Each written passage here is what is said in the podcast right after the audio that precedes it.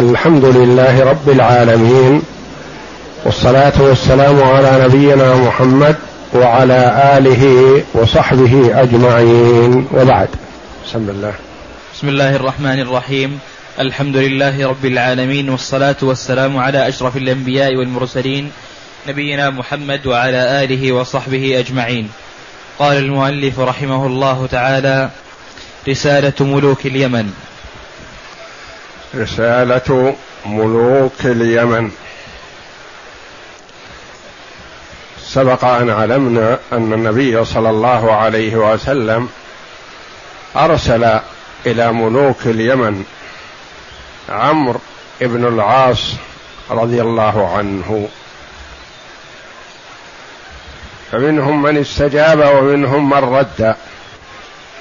ثم لما فتح الله جل وعلا لرسوله صلى الله عليه وسلم مكة وأذعنت له قريش وخرج صلى الله عليه وسلم لغزوة تبوك. رأى كثير من رؤساء العرب وقادتهم أنه لا بد من وضع أيديهم في يد رسول الله صلى الله عليه وسلم والمبادرة إلى الإسلام. فكانت الوفود تتعاقب على رسول الله صلى الله عليه وسلم مبعوثين من قبل قومهم. ليخبروا رسول الله صلى الله عليه وسلم بدخولهم في الدين الإسلامي ونبذهم الشرك. فسر رسول الله صلى الله عليه وسلم بهذا وعلمنا مما سبق الوفود المتتابعة إلى النبي صلى الله عليه وسلم. الوفد التاسع. رسالة ملوك اليمن.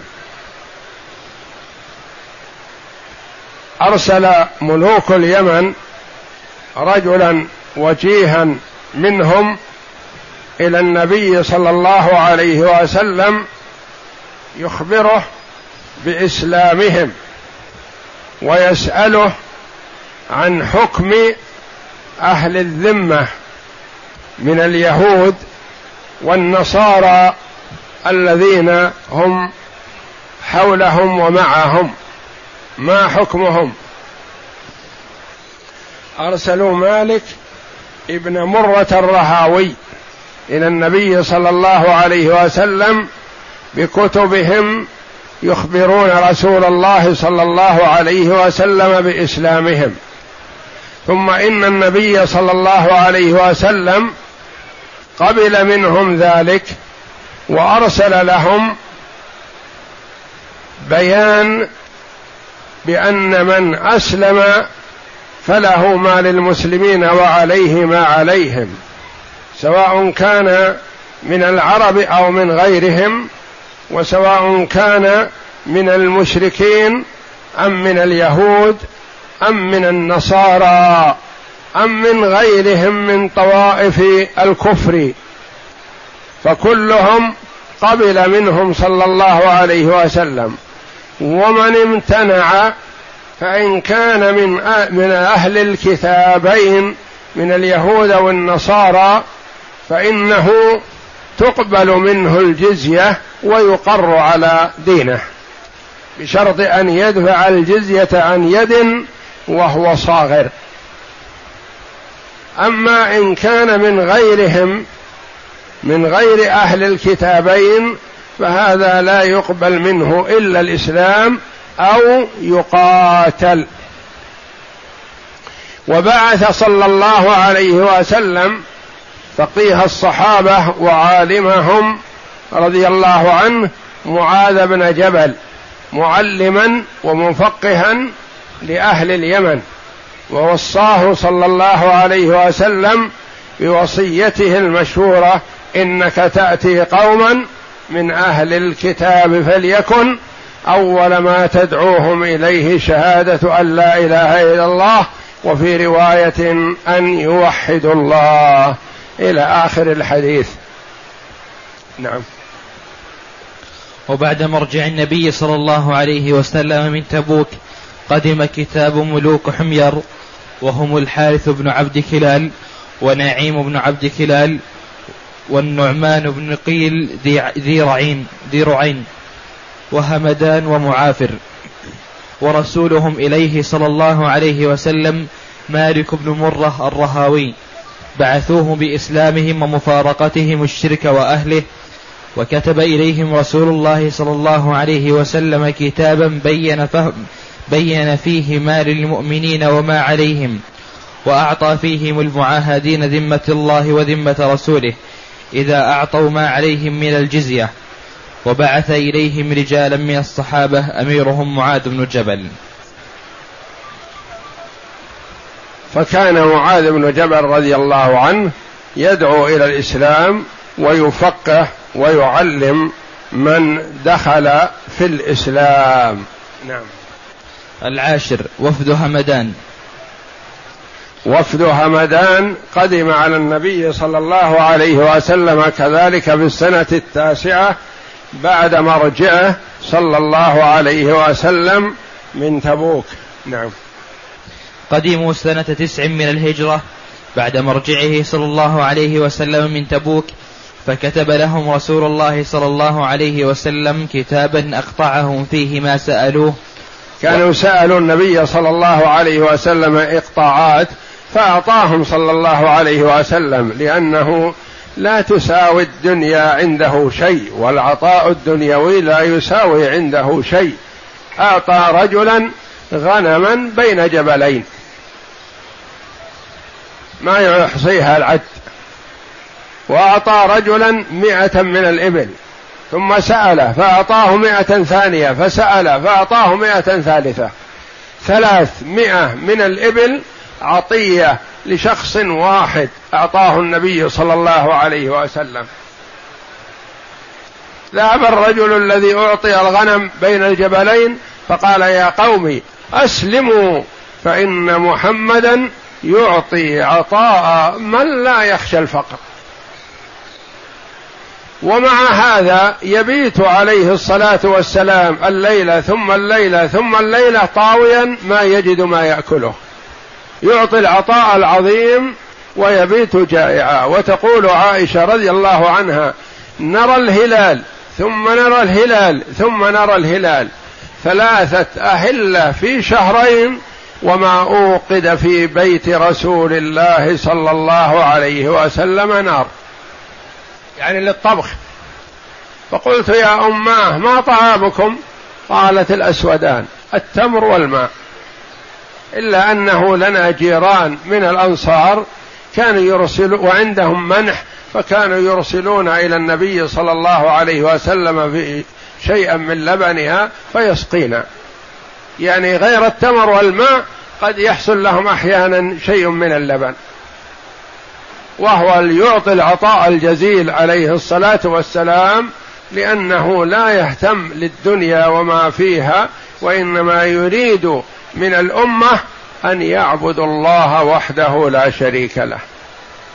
يريد منهم أن يحققوا شهادة أن لا إله إلا الله وأن محمدا رسول الله. نعم.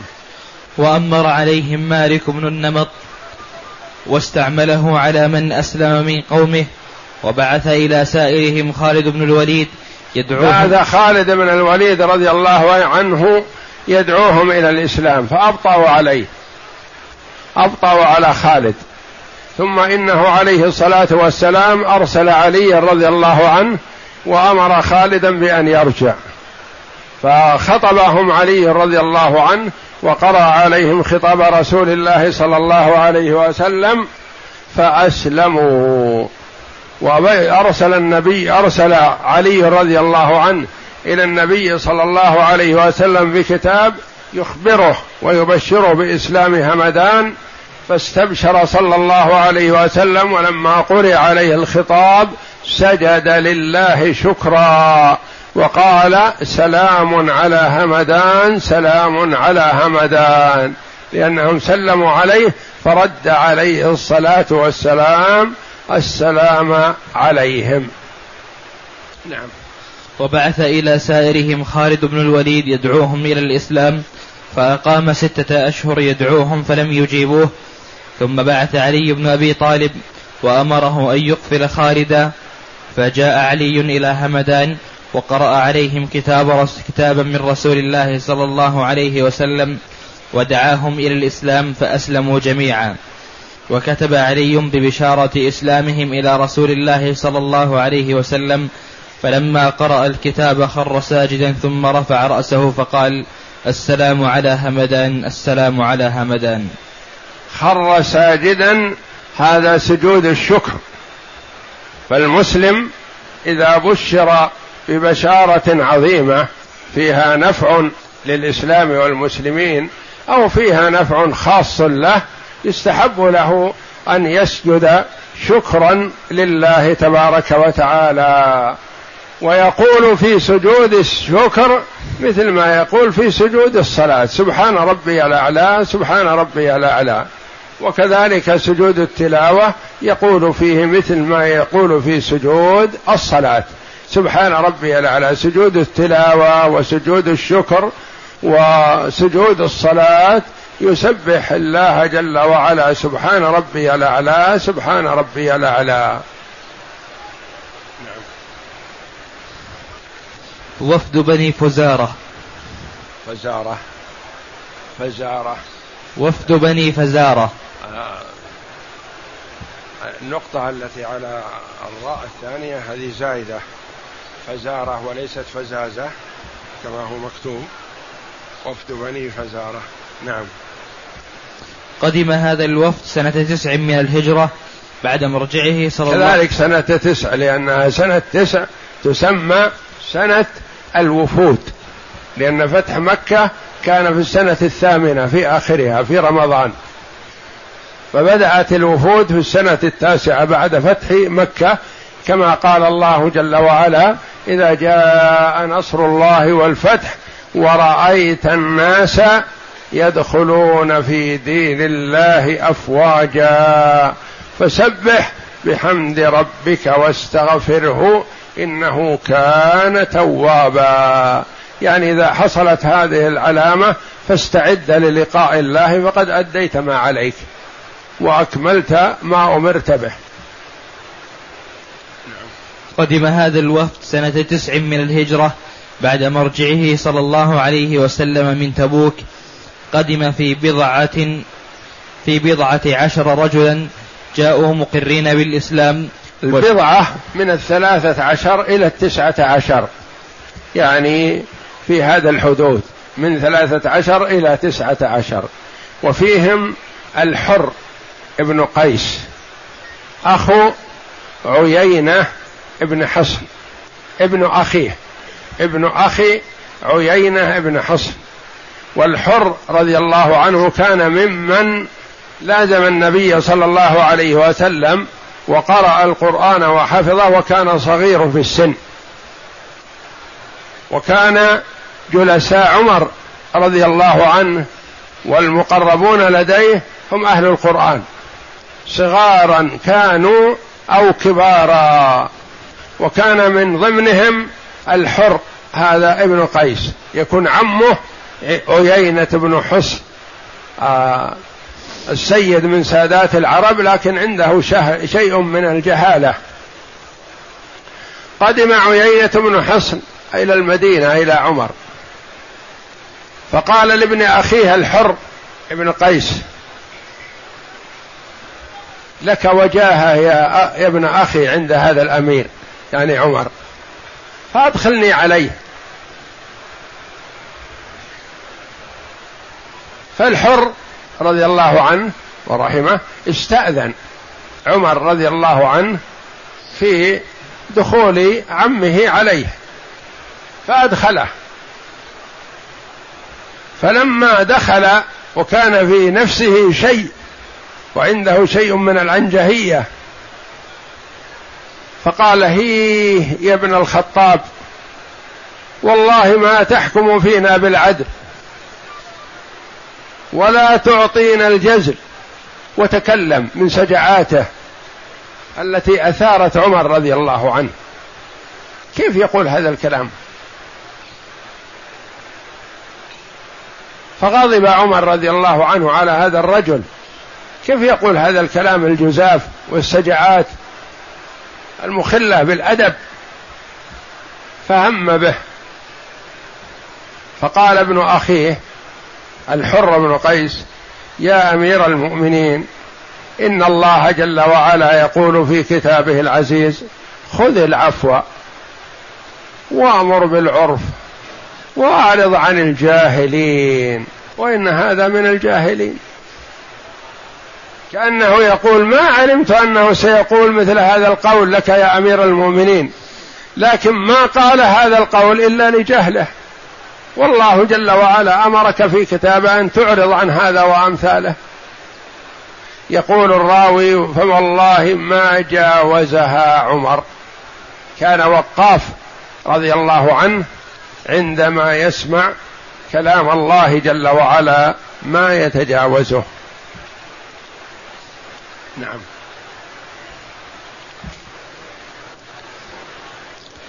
قدم في بضعة عشر رجلا جاءوا مقرين, مقرين بالإسلام وشكوا جدب بلادهم فصعد رسول الله صلى الله عليه وسلم إلى المنبر. يعني جاءوا يظهر عليهم أثر الجوع والفقر وبإبل عجاف هزيلة فسألهم عن حالهم فذكروا فقرهم وحاجتهم وأنهم مسنتون يعني أصابتهم سنين فقر. ما أنبتت الأرض وما أمطرت السماء. وطلبوا من النبي صلى الله عليه وسلم أن يستسقي لهم. وقالوا نستشفع بك على الله ونستشفع بالله عليك. فتأثر رسول الله صلى الله عليه وسلم من هذا وقال ويحك. انتبه لما تقول. فإنه لا يستشفع بالله على أحد. إن شأن الله عظيم. وقال عليه الصلاة والسلام إن السماء اطت كأطيط الرحل الجديد من خوف الله جل وعلا وخشيته. وإنه لا يستشفع بالله على أحد.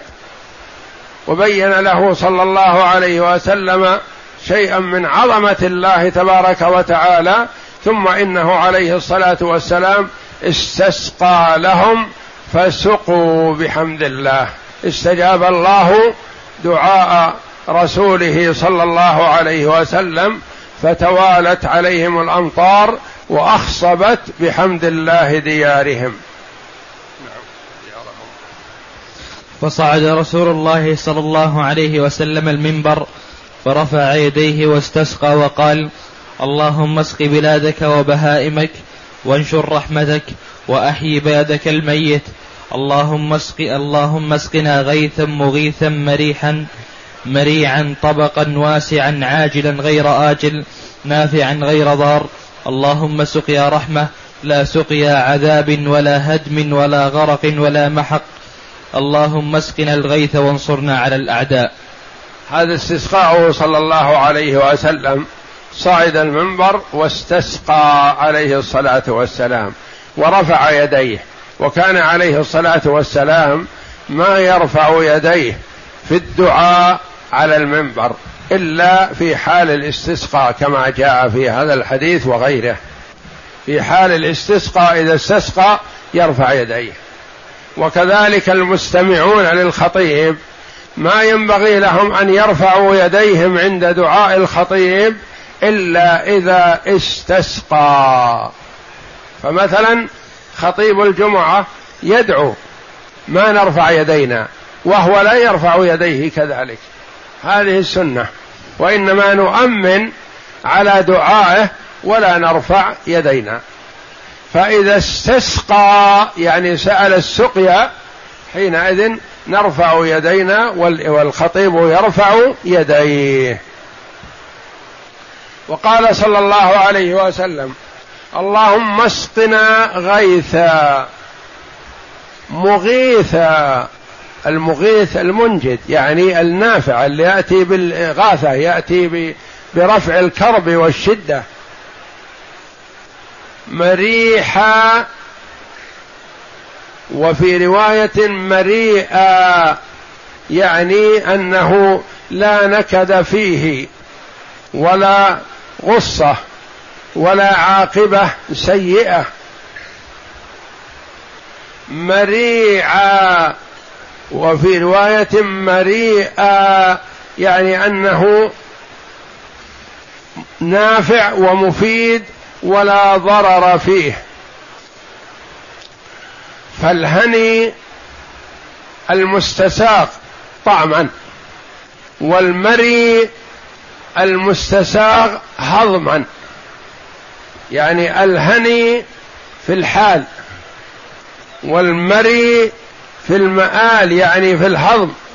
مثل يقال هذا طعام هني يعني لذيذ لكن قد تكون عاقبته سيئة. هذا طعام هني مري مري يعني عاقبته حسنة. لا يؤثر ولا يوجد ولا يكون سببا في مرض أو عله فالهني الحاضر والمري المستقبل.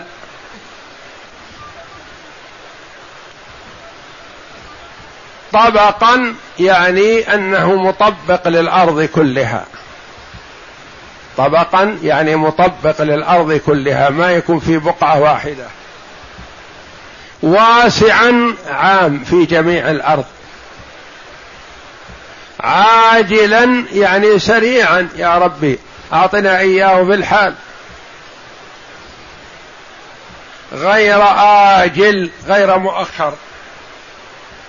نافعا مفيد في إنبات العشب والنبات والشجر. غير ضار لا ضرر فيه هدم ولا غرق ولا صواعق مهلكة. اللهم سقيا رحمة يعني ترحم بها عبادك ولا تعذبهم لأن الله جل وعلا على كل شيء قدير قادر على أن يجعل ما يرسله نقمة وقادر على أن ما يجعله جل وعلا نعمة. وما يعطيه الله جل وعلا في الدنيا قد يكون نعمة للعبد وقد يكون نقمة. يعطي الله جل وعلا العبد في الدنيا المال فقد يكون نعمة له يستعين به على طاعة الله ويصل به رحمه وينتفع به فيكون نعمة. أو يكون نقمة والعياذ بالله يستعين به على معصية الله ويعصي الله به جل وعلا كثيرا ولا يصل به الرحم ولا يؤدي حق الله فيه فيكون نقمة. كذلك الرياح تكون نعمة وتكون نقمة. الأمطار تكون نعمة. ينعم الله جل وعلا بها على عباده وتكون نقمة وعذاب.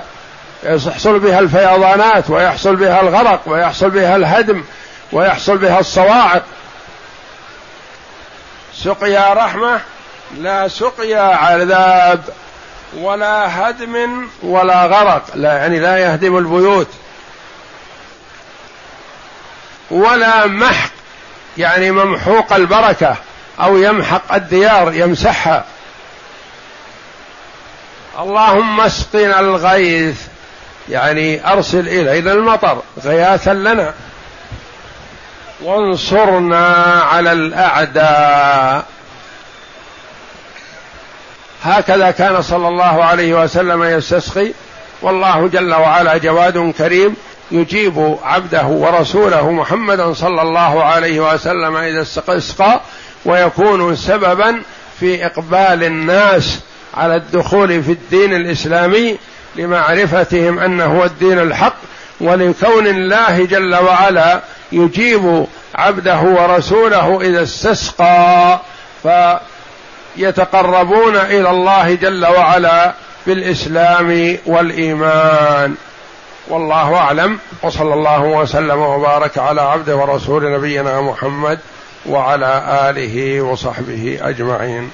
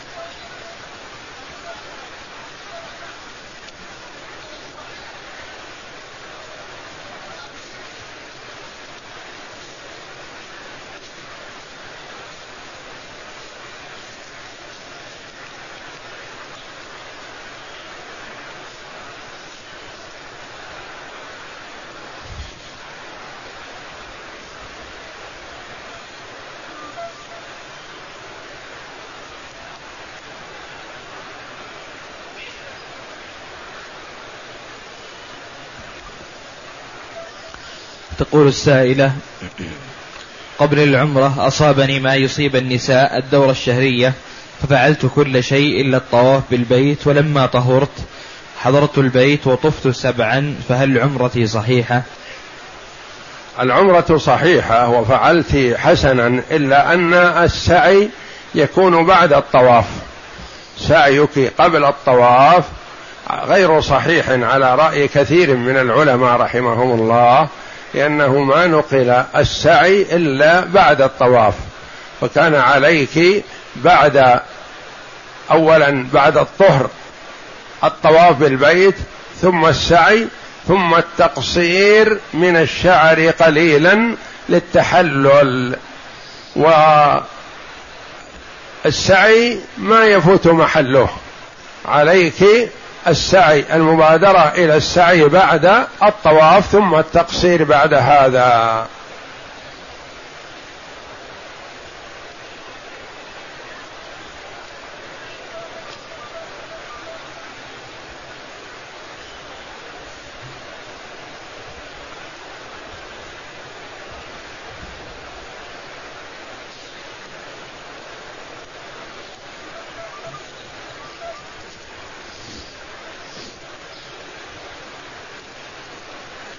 يقول السائل هل زكاة المال ثابتة أم متغيرة؟ في بلادنا يزكى على الألف دينار خمسة وعشرين دينار. الزكاة ثابتة أصولها ومقاديرها هي نسبة. فمثلا زكاة النقدين الذهب والفضة وكذلك ما كان بدلا عنهما كان الورق فزكاتها ربع العشر في الألف ريال أو جنيه أو دينار أو درهم خمسة وعشرون ربع العشر منه فالعشر من الألف مئة. وربع المئة خمسة وعشرون. يعني في كل ألف من كل عملة نقد بدل الذهب والفضة من كل ألف خمسة وعشرون.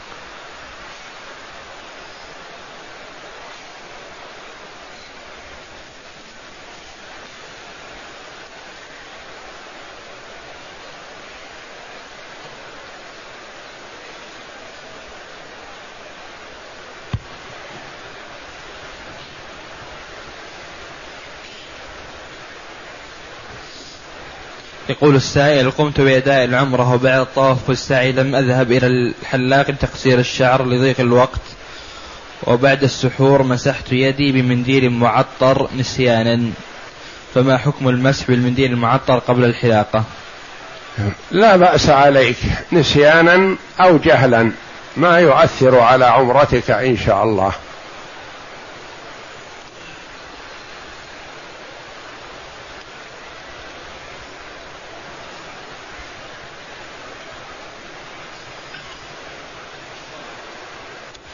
يقول السائل هل يجوز صرف الزوجة صرف الزكاة على أم الزوجة وهل هي من الأرحام؟ يجوز إعطاء أم الزوجة من الزكاة لأنها لا تجب نفقتها على المرء ومن لا تجب نفقته على المرء يجوز أن يعطيه من الزكاة. إنما الذي لا يعطون من الزكاة هم الآباء والأمهات وإن علوا. والأبناء والبنات وإن نزلوا. ومن ترثه أنت؟ أخ لك ترثه لا تعطيه من الزكاة وإنما إذا قصرت به النفقة تعطيه من حر مالك. أخ لك لا ترثه. له أولاد يحجبونك من الميراث أو الأب موجود يحجبك من الميراث أو له إخوة أشقة يحجبونك وأنت أخ لأب فتعطيه من الزكاة. يقول السائل استيقظت على أذان الفجر فشربت دون أن أعلم فهل علي شيء؟ هذا لا يخلو. إذا كان شربك نسيانا للصيام وأنت ناوي الصيام لكن نسيت فإن هذا لا يضر. هو سقيا من الله جل وعلا لك. وأما إذا كنت تعلم أنك تريد الصيام فهذا لا يخلو. إن كنت تعلم أن المؤذن يؤذن قبل الفجر بدقيقة أو دقيقتين وشربت حينما سمعت المؤذن فلا حرج عليك لأنك شربت قبل طلوع الفجر. أما إذا كان المؤذن لا يؤذن إلا إذا طلع الفجر وأنت شربت بعد طلوع الفجر فعليك قضاء ذلك اليوم.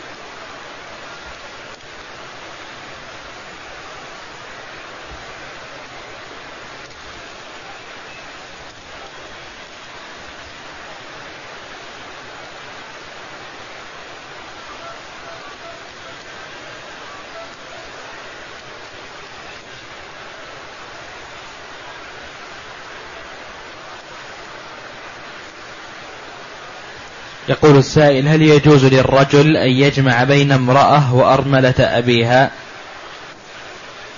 نعم. وهذه مما يعايى بها. فالأصل أنه لا يجوز الجمع في عصمة رجل واحد بين امرأتين لو كانت إحداهما ذكر ما احتجبت الأخرى عنها إلا في هذه المسألة. بنت الرجل وزوجته يجوز أن يجمع بينهما الرجل في عصمته بنته من غير هذه الزوجة. يعني يكون الرجل عنده بنت رجل ثم يموت والد زوجته أو يطلق امرأة من نسائه غير أم الزوجة فيتزوجها زوج البنت فيجمع بين بنت زيد وزوجته وهذه مما يعايى بها لأنه لا يجمع بين امرأتين لو كانت إحداهما ذكر ما احتجبت الأخرى عنها إلا هذه بنت الرجل وزوجته يجوز الجمع بينهما في عصمة رجل.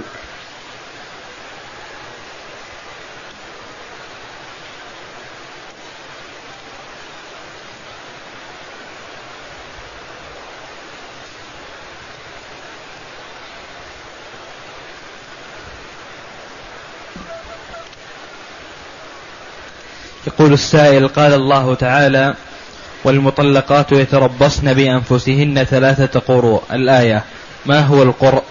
وما الفرق بينه وبين الشهر؟ القرء قيل هو الطهر بين الحيضتين وقيل هو الحيضة خلاف بين العلماء رحمهم الله. والشعر يختلف عنه. المطلقة إذا كانت من ذوات الاقراء يعني ممن تحيض فعدتها ثلاثة اقراء وإذا كانت لا تحيض فعدتها ثلاثة أشهر. فامرأة تحيض ما تعتد بالأشهر. وإنما تعتد بثلاث الحيض أو ثلاثة أطهار. على الخلاف بين العلماء رحمهم الله بعض العلماء يقول العدة ثلاث حيض وبعضهم يقول العدة ثلاثة أطهار كاملة. وأما التي لا تحيض لصغرها أو لكبرها فإن عدتها ثلاثة أشهر.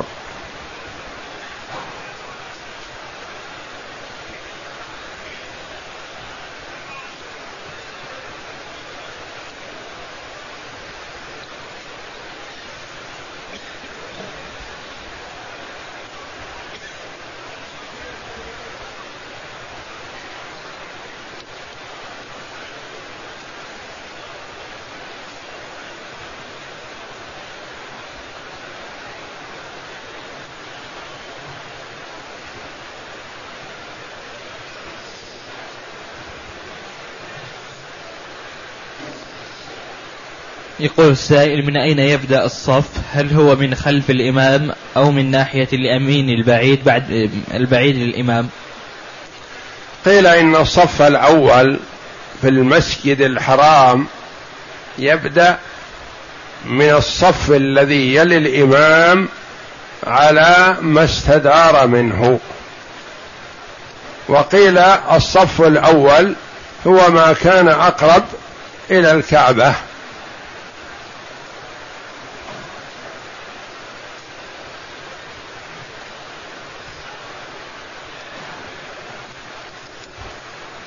يقول السائل هل يجوز الصلاة بمسجد بجانبه ضريح؟ باب المسجد مقابل باب الضريح. علما بأن الضريح يأتونه من جميع المدن للتبرك به.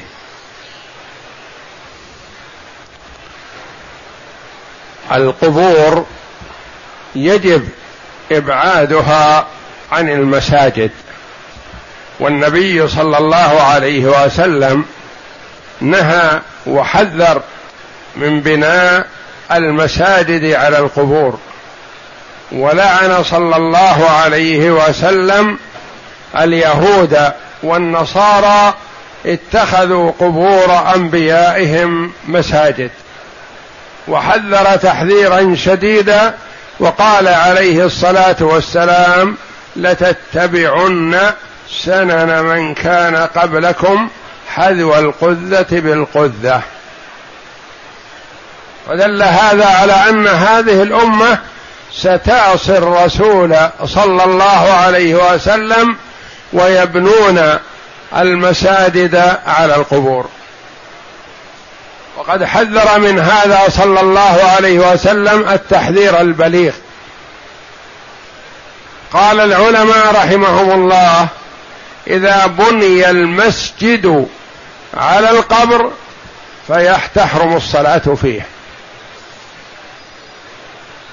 وإذا كان المسجد أولا وأدخل فيه القبر فيجب نبش القبر وإخراجه من المسجد.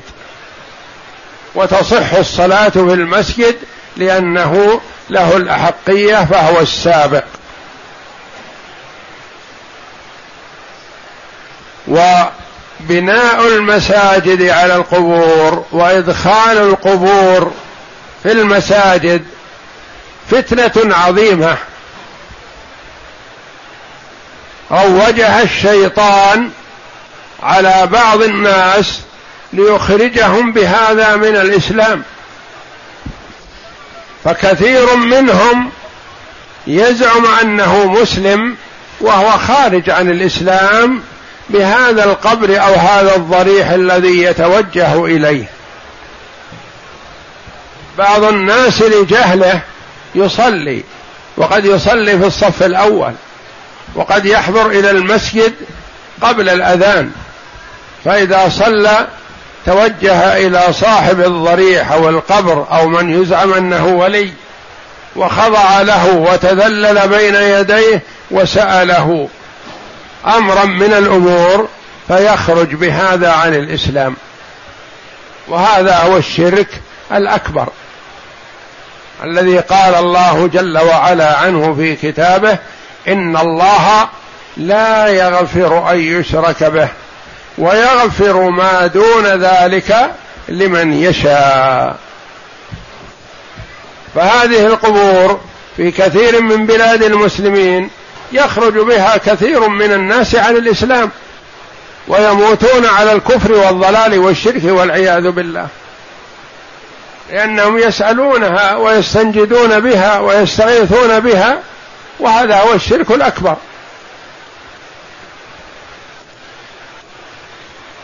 فدعاء الله جل وعلا عباده ودعاء غيره شرك أكبر مخرج من الملة.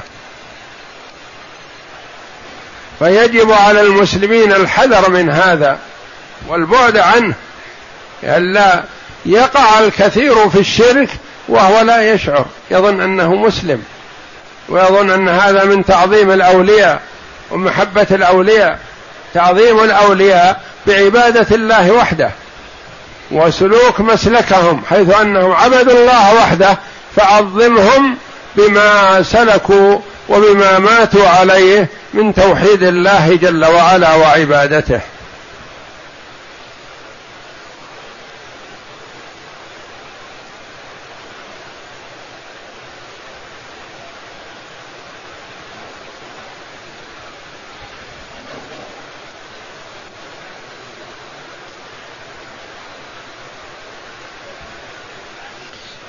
تقول السائدة جاء المرأة الحيض الظهر وهي صائمة فهل تفطر وتأكل شيئا أم تكمل صومها في رمضان؟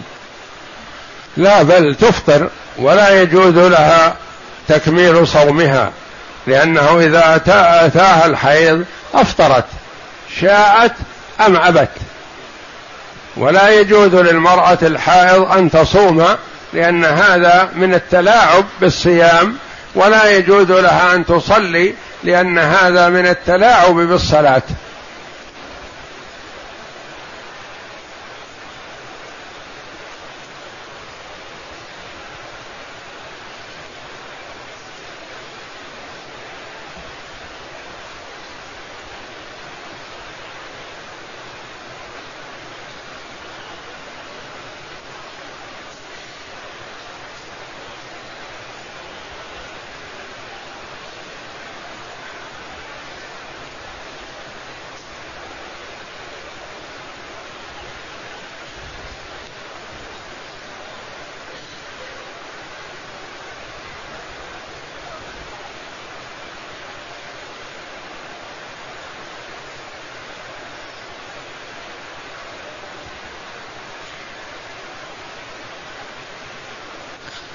يقول السائل حصل لشخص حادث مع أخيه وكان أخوه هو السائق وأصيب الراكب بكسر في ذراعه والسائق لم يصب بأذى فلما تم نقل المصاب إلى المستشفى قام أحد أفراد العائلة بتغيير الراكب إلى سائق لكي يضمن حقه في التأمين.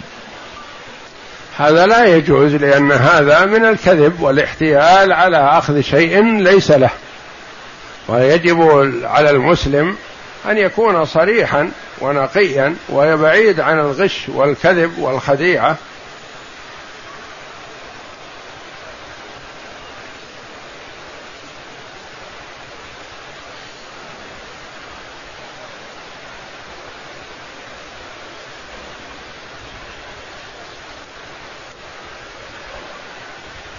يقول السائل ما حكم مرور المرأة بين يدي المصلي المنفرد في المسجد الحرام؟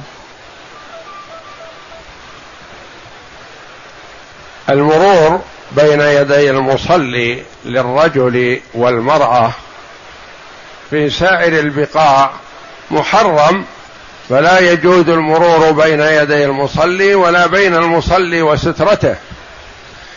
سوى المسجد الحرام فمحل خلاف بين العلماء رحمهم الله.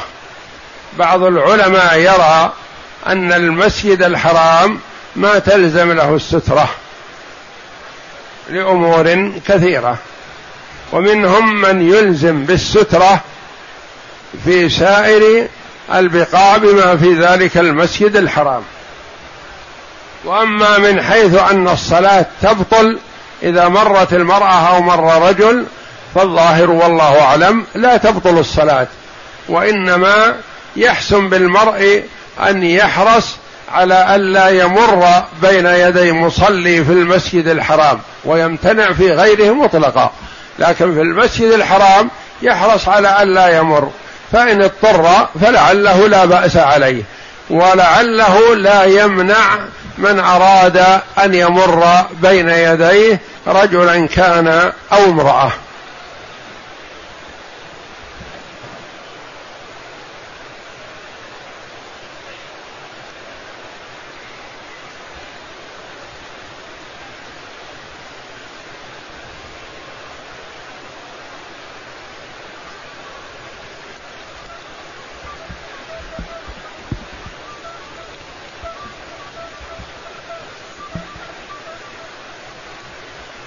يقول السائل يقول الرسول صلى الله عليه وسلم ستفترق أمتي على ثلاث وسبعين فرقة اثنان وسبعون في النار وواحدة في الجنة.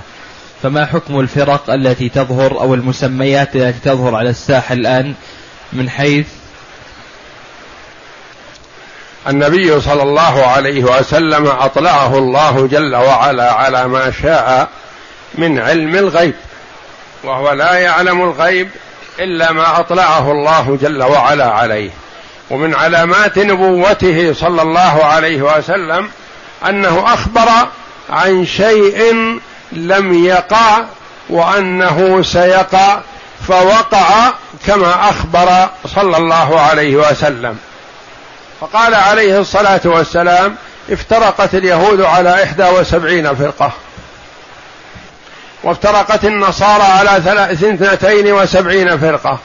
وستفترق هذه الأمة على ثلاث وسبعين فرقة كلها في النار إلا واحدة. قالوا من هي رسول الله؟ قال من كان على مثل ما أنا عليه وأصحابي عليه الصلاة والسلام. والمراد بهذه الفرق فرق الإسلام وليست الكفر.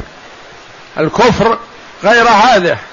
وستفترق هذه الأمة يعني أمة الإسلام أمة القبلة أمة الإجابة الذين أجابوا النبي صلى الله عليه وسلم أخبر أنهم سيفترقون على ثلاث وسبعين فرقة.